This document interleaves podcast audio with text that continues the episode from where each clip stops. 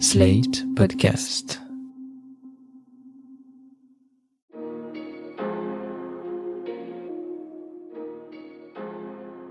Bonjour et bienvenue dans Le Monde Devant Soi, le podcast d'actualité internationale de Slate.fr.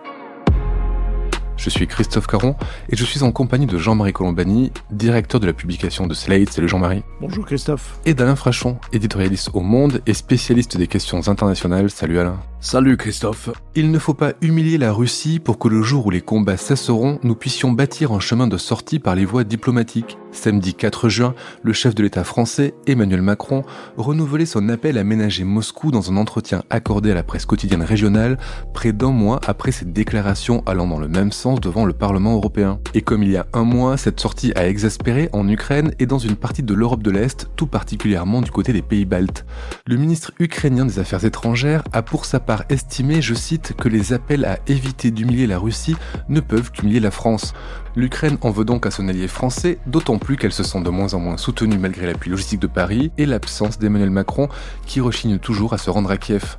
Le pays n'a pas non plus apprécié la proposition du président français concernant la communauté politique européenne, ce genre de salle d'attente pour les États candidats à l'entrée dans l'UE.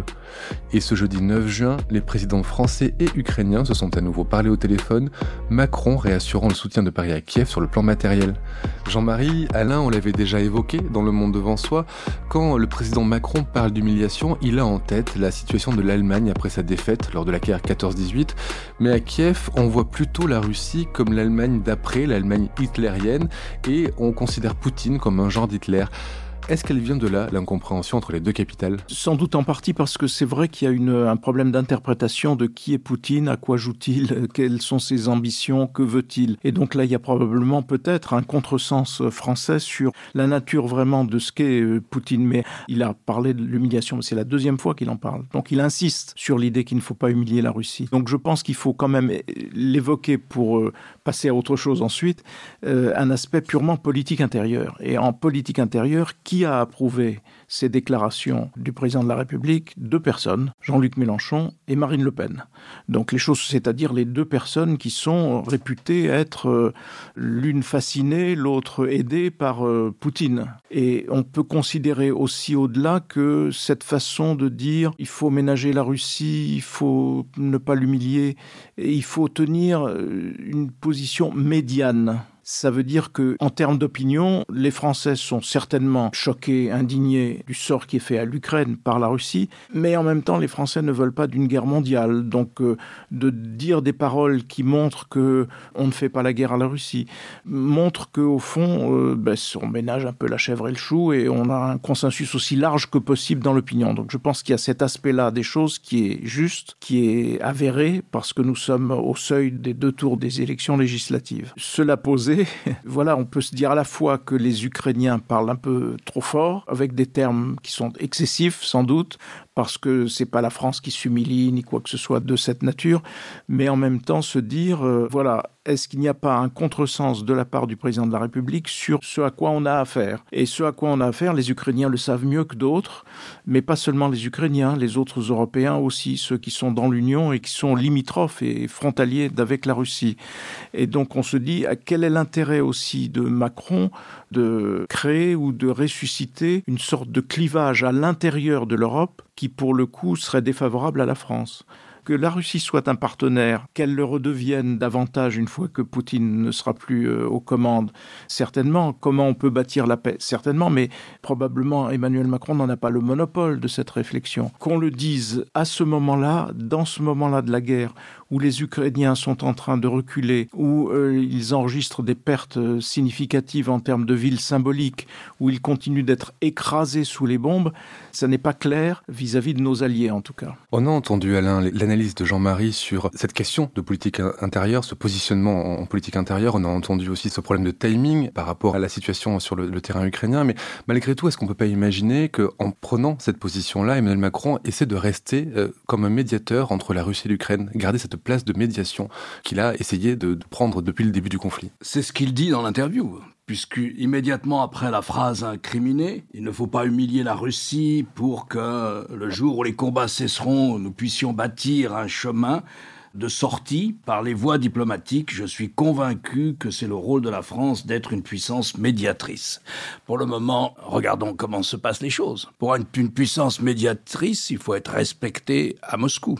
Début février, lorsqu'il va à Moscou avec le chancelier Scholz, le président euh, Macron entend Vladimir Poutine leur dire non, ne vous inquiétez pas, je ne vais pas envahir l'Ukraine. C'est ça, Vladimir Poutine. Ça commence avec ce mensonge énorme, les yeux dans les yeux, même si la table est très longue, pour raison de Covid, face aux deux principales puissances économiques de l'Union européenne. Voilà comment ça commence. Donc euh, ensuite, il faut regarder la télévision à Moscou en ce moment. On se moque du président Macron ouvertement. Je ne sache pas que cette persistance du président Macron dans cette phrase, dans cette position, dans cette posture, il faut pas humilier la Russie. Alors les indices, il a dit la Russie, il n'a pas dit Poutine, mais enfin jusqu'à preuve du contraire, Vladimir Poutine représente la Russie, parle et agit pour la Russie, ne lui a strictement rien rapporté. Au contraire, comme l'évoquait Jean-Marie, ça lui interdit une certaine façon de leadership européen en ce moment, parce qu'il a exaspéré absolument tout le monde en Europe, particulièrement les pays qui sont les plus exposés et dont on peut comprendre qu'ils n'ont pas la sensibilité de la France, les anciens du pacte de Varsovie, mais aussi les Baltes, par exemple, voire les Scandinaves aussi. Et donc on en arrive à dire, voilà, d'un côté, il y a l'Europe de l'Ouest-Ouest, c'est-à-dire les Allemands, les Français et les Italiens, Mario Draghi aussi, qui sont là, où, attention, il ne faut pas humilier la Russie. Voilà, donc déjà, ça pèse dans son ambition d'assurer une forme de leadership et de parler pour l'Europe. Mais s'il veut exercer une médiation, il ne va pas parler pour la France tout seul. Il faut qu'il parle pour l'Europe. Et à ce jour, le pays qui semble le plus en mesure d'exercer une médiation, c'est celui qui a compris comment on parle à Poutine. C'est la Turquie, c'est-à-dire uniquement le bras de fer et les rapports de force. Donc si on va vers une sorte de médiation, on a parlé de la Turquie, on a parlé d'Israël, qui a des bonnes relations aussi, et voilà, de toute façon, personne n'imagine à quoi peut ressembler ni la fin de la guerre, ni le format d'une négociation dans cette histoire. C'est bien dommage, mais c'est comme ça. Donc il perd de son leadership en Europe. Est-ce que Macron prend ses décisions, cette position tout seul, ou est-ce qu'il consulte ses homologues C'est d'autant plus intéressant qu'il est le président en exercice de l'Union européenne. Et donc, euh, il déplaît d'autant plus aux autres, il n'a pas de mandat pour faire ce genre de formulation. Alors on peut y voir cette traditionnelle position française qu'on a connue avec Jacques Chirac, plus encore avec Nicolas Sarkozy, et que reprend maintenant le président Macron, qui est nous sommes singuliers au sein du bloc occidental. On ne veut pas être totalement confondu avec le bloc occidental. Alors on fait partie du bloc occidental, bien sûr. D'ailleurs, la France livre des armes, apporte une aide substantielle à l'Ukraine, pas seulement dans les armes, mais dans les enquêtes pour crimes de guerre aussi. Ce sont souvent des Français qui sont là sur le terrain. Et puis en matière de défense civile aussi, on apporte une aide. Alors on est bien un membre du bloc occidental, mais en même temps, on cultive une sorte de singularité, pensant que comme durant de la guerre froide, ça nous donne une marge de manœuvre supplémentaire. Moi, je pense que ce n'est pas du tout le cas. On est face à une guerre de destruction, d'occupation par la force, on est face à une guerre impitoyable où sont commises de nombreuses atrocités, et je ne vois pas ce que cette phrase, ce qu'elle apporte en crédit ou en capital politique à la France, auprès de nos alliés occidentaux, ça nous déconsidère, et auprès de la Russie, ça nous déconsidère aussi parce qu'ils se moquent de nous. J'ajoute une parenthèse importante. On ne sait rien des conversations entre le président Macron et le président Zelensky. On ne sait pas plus des conversations entre le président Macron et le président Poutine. Je ne sais pas. Peut-être y a-t-il un canal de négociation que Zelensky a demandé à Macron de maintenir. C'est possible. En ce sens, si c'est vrai, si cela s'avère vrai, il aura eu raison. Pour le moment, je ne crois que ça porte que du tort à la France dans cette affaire, et naturellement, euh, ça ne peut que déplaire à Kiev. Juste pour information, hein, le président français et le président russe sont parlé près d'une centaine d'heures hein, depuis, euh, depuis le début euh, du conflit. Et pour compléter l'information, Emmanuel Macron devrait se rendre dans les prochains jours à Kiev Donc on aura à ce moment-là peut-être une visibilité plus claire de la façon dont Emmanuel Macron et le président ukrainien se parlent et du contenu de leur conversation. Voir si l'hypothèse d'Alain est vérifiée, on, saura, on verra bien dans les déclarations, puisqu'il y aura certainement une conférence de presse commune à l'issue de cette visite. Pour ajouter à tout ce que disait Alain, il faut aussi se souvenir, d'une part, que Emmanuel Macron, quand il est arrivé au pouvoir, a tout de suite affiché sa volonté de nouer ou d'établir ou de construire ce qu'il appelle un partenariat stratégique avec la Russie. Ça n'a absolument rien donné. Et donc c'était de facto une fin de non-recevoir de la part de la Russie, même si on n'a pas dit cela dans ces termes où on l'a masqué. Ensuite, il y a eu la visite du représentant de la politique extérieure de l'Union européenne à Moscou, qui s'est traduit par une humiliation publique, puisqu'au moment même où il, y avait une conférence de presse commune, on apprenait que des diplomates européens étaient expulsés de Russie. Et il y a surtout eu les, conclusions de l'envoyé spécial euh, Joseph Borrell de l'Union européenne qui a expliqué au cours d'une conférence de presse que les, les Russes, ça ne les intéresse pas le partenariat avec l'Union européenne parce qu'ils veulent en finir avec l'Union européenne, c'est-à-dire ils veulent qu'elle finisse par se dissoudre ou se défaire. Ensuite, il faut rappeler quels sont les buts de guerre évoqués par Poutine au mois de décembre, deux mois avant l'intervention en Ukraine. Les buts de guerre, ça n'est pas seulement que l'Ukraine n'adhère pas à l'OTAN, c'est le fait que euh, cessent d'être euh, protégés par l'OTAN de facto les pays de l'Union européenne qui sont limitrophes de la Russie. Donc euh, il voudrait revenir, et il l'a exprimé dans ces termes, à une situation d'avant la chute du mur, c'est-à-dire à une situation où tous les pays qui étaient membres du pacte de Varsovie, c'est-à-dire qui étaient sous influence soviétique, redeviennent des pays sous influence russe, en tout cas s'abstraient de la protection de l'OTAN.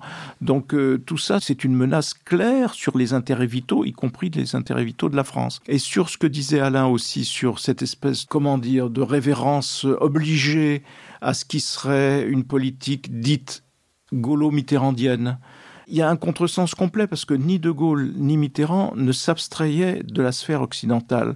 Il faut renvoyer pour cela ceux qui se réclament abusivement de De Gaulle à une conférence de presse du général De Gaulle, président de la République, à l'hiver 1961. Et écoutez comment il dit nous les Occidentaux, comment il dénonce les soviétiques, les entreprises soviétiques, et comment il adhère, non seulement il adhère, mais il porte la parole des Occidentaux dans la bouche du général. C'est pas une, vision euh, fantasmatique, c'est un ancrage. Et viendra ensuite la crise des fusées de Cuba, où il montrera qu'il est totalement solidaire et totalement de plein pied avec les États-Unis et avec euh, nos alliés. Et quant à François Mitterrand, ben, il faut rappeler cette phrase historique quand il y a la querelle des missiles soviétiques 1983 installés sur des territoires qui menaceraient donc directement toutes les capitales européennes. François Mitterrand dit les pacifistes sont à l'ouest, les missiles sont à l'est. Donc euh, les choses sont claires là, aussi. Donc euh, finissons-en avec ce mythe d'une diplomatie mitterrando-gaulienne. Ce à quoi on a affaire aujourd'hui, c'est une politique que, en d'autres temps, on aurait dit une politique d'apaisement. Mais on, cherche à apaiser qui On va obtenir quoi de Vladimir Poutine quand il manifeste que sa vision à lui de l'histoire n'est pas une vision qui est la nôtre, c'est une vision du 19e siècle, voire du 18e siècle. C'est une vision territoriale. C'est à la limite aussi euh, en appelant à la présence des russophones ou en appelant à de nouveaux territoires une vision que l'on aurait pu dire de l'espace vital. Donc ça nous rappelle quand même tout ça quelque chose. Et donc quand les Ukrainiens disent qu'il faut plutôt comparer Poutine à Hitler, ben c'est peut-être un petit Hitler pour le moment, mais qui a l'arme nucléaire et ce pourquoi euh, il a pu avancer jusqu'à présent sous la protection de ses armes nucléaires. Oui, parce que Vladimir Poutine euh, ne cache pas ses intentions, Alain. Pas du tout, non, il l'a encore dit à la télévision, et au moins avec cette utilisation à deux reprises de ce terme humilié, euh, le président Macron a, a, mis sur la table toute la complexité de la négociation. Il ne s'agit pas de l'OTAN, tout ça. Il dit à la télévision hier, je vous donne sa phrase, ouvrez les guillemets, fermez les guillemets, Poutine il reçoit des jeunes gens, des universitaires, des jeunes gens. Il sait bien que ça doit pas très bien passer dans la population, dans cette catégorie de la population. Pour le reste, il est sans doute soutenu par la majorité de la population.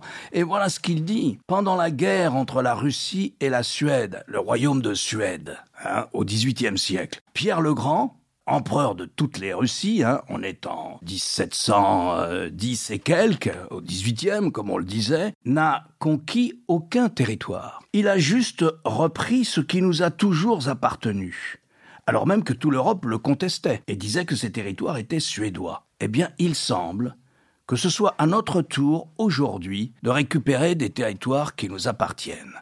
Alors, je rappelle quand même que L'homme qui parle est le président d'un pays, d'un grand, la deuxième ou la première puissance nucléaire du monde, membre du Conseil de sécurité des Nations Unies, qui signait absolument tous les documents sur l'intangibilité des frontières, ou en tout cas on ne peut pas les violer par la force, et qui est en train de conquérir des territoires, notez qu'il n'en fixe pas la limite, parce que si on se réfère à ce qui nous appartient, il doit penser à ce qui s'est passé avec la Grande Russie, c'est-à-dire que ça comprenait aussi la Biélorussie, c'est déjà fait puisqu'elle est à sa botte, ça comprenait aussi l'Ukraine, et donc on n'en a pas fini. Où s'arrêtera-t-il On ne sait pas. Mais voilà donc ce président d'un pays membre du Conseil de sécurité des Nations Unies qui non seulement conquiert des territoires par la force, et assurément si les Ukrainiens avaient été mal armés, n'avaient pas été aidés par nous, ils seraient à Kiev déjà, eh bien voilà un président qui détruit, russifie par la force, et si l'on entend croire un des hommes qui connaît le mieux cette région, le grand historien américain Tim Snyder, eh bien, si l'on en croit Tim Snyder, il décime toutes les élites locales dans les villes qu'il prend. Hein les gens sont transférés de force en Russie, on ne sait pas ce qui leur arrive.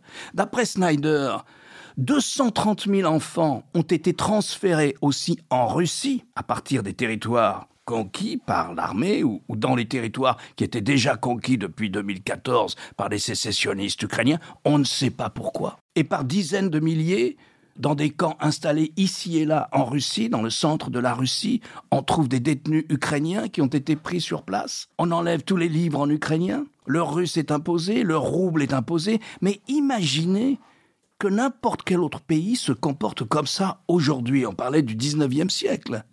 C'est invraisemblable ce qui se passe. C'est une guerre de destruction, d'occupation, de rissification par la force, à l'encontre de tous les traités et de toutes les garanties de sécurité données par la Russie depuis maintenant 30 ans. Voilà, euh, on est face à ça. Et comment vous posez les germes? Comment vous imaginez ensuite Parce que c'est ça que veut dire le président Macron. C'est dire un jour, il faudra bien négocier. Il veut dire, attention, la Russie sera là demain. Mais personne ne se fait d'illusions. Tout le monde sait bien que la Russie sera là demain. Tout le monde sait bien que ce sera vraisemblablement le président Poutine. Personne ne se fait d'illusions sur un changement de régime à Moscou. Et encore plus, nous avons maintenant l'expérience du fait que si vous chassez un dictateur, vous n'avez pas du tout forcément un démocrate qui va lui suivre, qui va lui succéder. Donc cette phrase n'a aucun sens. Elle n'a aucun sens par rapport à la guerre qui est menée en ce moment. Elle suppose que nos autres partenaires croient qu'ils ne vont plus avoir à négocier avec la Russie, ils savent très bien, et certains d'entre eux sont mieux placés que la France pour le dire, ainsi le veut l'histoire et la géographie, qu'il faudra de toute façon cohabiter avec la Russie. Oui, il faudra cohabiter avec la Russie. Mais comment vous faites pour arrêter en ce moment une puissance qui ne fixe pas de limite à l'occupation qu'elle entend euh, réaliser par la force, en tuant et en détruisant massivement? Comment vous faites pour la calmer? Vous dites qu'il ne faut pas l'intimider, pas, l'humilier. Ça n'a pas de sens. Et quant à la comparaison avec la Première Guerre mondiale, alors à la fin de la Première Guerre mondiale, on signe à Versailles un traité, et dans les puissances qui ont gagné, les Britanniques, les Américains, il y a une négociation à plusieurs, et la France insiste pour des pénalités financières très fortes sur l'Allemagne. Et l'on dit que donc c'est à cause de ces pénalités que l'Allemagne a eu des difficultés économiques et que ces difficultés économiques ont amené Hitler au pouvoir. Mais c'est farfelu. Je ne connais pas d'historien qui considère que ce sont ces pénalités économiques qui déclenchent la crise de 29, ou la crise des années 30, où l'inflation explose, et qui finira aussi par amener Hitler au pouvoir, mais avec toutes les singularités de l'Allemagne. Donc il n'y a rien de mécanique, il n'y a pas de causalité entre le traité de Versailles et Hitler de causalité directe, sinon le traité de Versailles est responsable de la Shoah. Ça n'a pas de sens. Et toute l'idée d'humiliation vient de là, parce que l'Allemagne aurait été humiliée. Ce qui a humilié profondément l'Allemagne à l'époque, puisqu'on parle de la Première Guerre mondiale, c'est le fait qu'elle a perdu la guerre alors qu'elle n'a subi sur son territoire aucune incursion, aucune destruction. Et, donc euh, le pays était intact, les Allemands n'ont pas compris, alors qu'une bonne partie de la France était détruite, en tout cas dans le, dans le nord-est de la France. Et donc euh, ils n'ont pas compris que cette absence de destruction pouvait signifier aussi la défaite. Je crois que c'est beaucoup plus important que le reste. Mais encore une fois, sur l'idée d'humilier la Russie alors que la, la Russie non pas humilie, mais détruit euh, en ce moment. Il peut le penser, Emmanuel Macron, mais qu'il ne le dise pas qu'il ne le. Or, il insiste. Il insiste et comme le disait Alain, c'est incohérent avec le leadership qu'il prétend affirmer au niveau européen, parce qu'au contraire, il se prive du soutien de bon nombre d'autres pays européens. Donc, euh, on ne voit pas ce que ça peut lui rapporter, hormis cette euh, révérence, encore une fois, à ce que l'on appelait le, le. Et s'il doit y avoir une médiation ou une discussion ou une négociation, elle impliquera bien davantage les États-Unis que la France d'Emmanuel Macron, euh, surtout vu la considération que la Russie porte euh, aux autres Européens, et à l'Union européenne en général et à la France en particulier. Alors puisqu'on parle d'Union européenne, les 23 et 24 juin prochains, le Conseil européen va discuter de la candidature de l'Ukraine à l'adhésion à, à l'Union. C'est un processus normalement qui prend des années. Euh, là, on sent qu'il y a une accélération symbolique. Est-ce qu'on peut imaginer un refus de la part du Conseil européen ou de la Commission par rapport à cette adhésion? Non, je ne crois pas. Et là, euh, je ne sais pas ce qu'en pense Jean-Marie, mais moi, je pense que l'idée du président Macron avec sa communauté politique européenne est peut-être une bonne idée. Euh, je veux dire, adhérer immédiatement à l'Union européenne, c'est se soumettre au marché unique, c'est-à-dire à un travail juridique gigantesque, énorme, alors qu'ils ont peut-être fait très vite, les Ukrainiens, mais c'est se soumettre immédiatement aux règles du marché unique, et, qui sont quand même des règles très spécifiques, et qui supposent avoir un certain niveau économique et juridique, économico-juridique. Donc euh, voilà, je crois que jamais l'Union européenne, dans, la situation actuelle, ne dira non. Je pense qu'une manière de ne pas dire non, tout en restant réaliste sur ce que doit être l'Union européenne et ce qui fait sa force.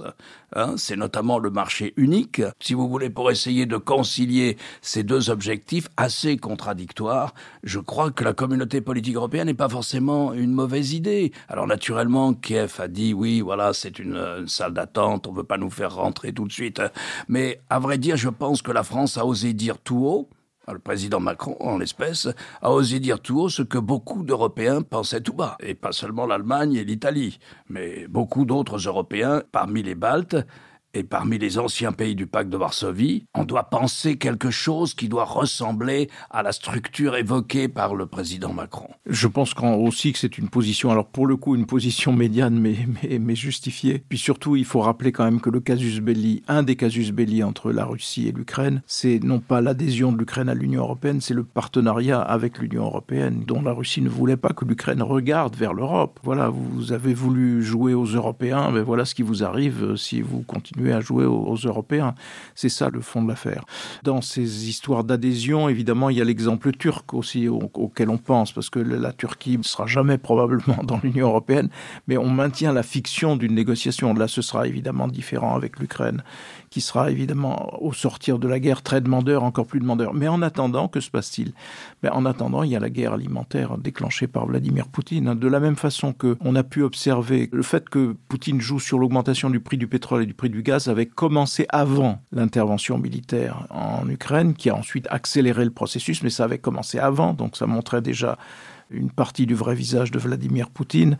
De la même façon, aujourd'hui, on a l'utilisation par la Russie de l'arme alimentaire via le blé et via le, les, grains qui sont produits en, en Ukraine et qui ne peuvent plus être exportés. Et ça, c'est assez dramatique parce que ça veut dire non pas que nous sommes dans une guerre mondiale, mais que nous sommes dans une guerre mondialisée. Et cette mondialisation, elle peut se traduire par des phénomènes de famine qui sont un moyen aussi pour la Russie de retourner un certain nombre de pays africains contre l'Europe puisque ce que Poutine explique à tout le monde, c'est que c'est évidemment la faute des Européens, des sanctions européennes et américaines si le blé est bloqué, ce qui est évidemment le blé il est bloqué par la guerre et par le blocus euh, imposé par la Russie. C'est un tableau assez sinistre que nous faisons aujourd'hui, mais qui, dont on ne voit pas l'issue en fait. Hein. On ne voit pas que tout d'un coup Poutine se convertisse à la négociation, surtout après le discours qu'il vient de faire sur euh, la référence à Pierre le Grand. Cela semble en effet assez euh, compliqué. Merci Jean-Marie, merci Alain. Alain, je rappelle votre chronique chaque jeudi dans Le Monde et sur le monde.fr. Jean-Marie, quant à vous, je rappelle votre participation à l'émission de France 24 Politique chaque jeudi aussi. Merci messieurs et à la semaine prochaine. Merci Christophe. Au revoir Christophe.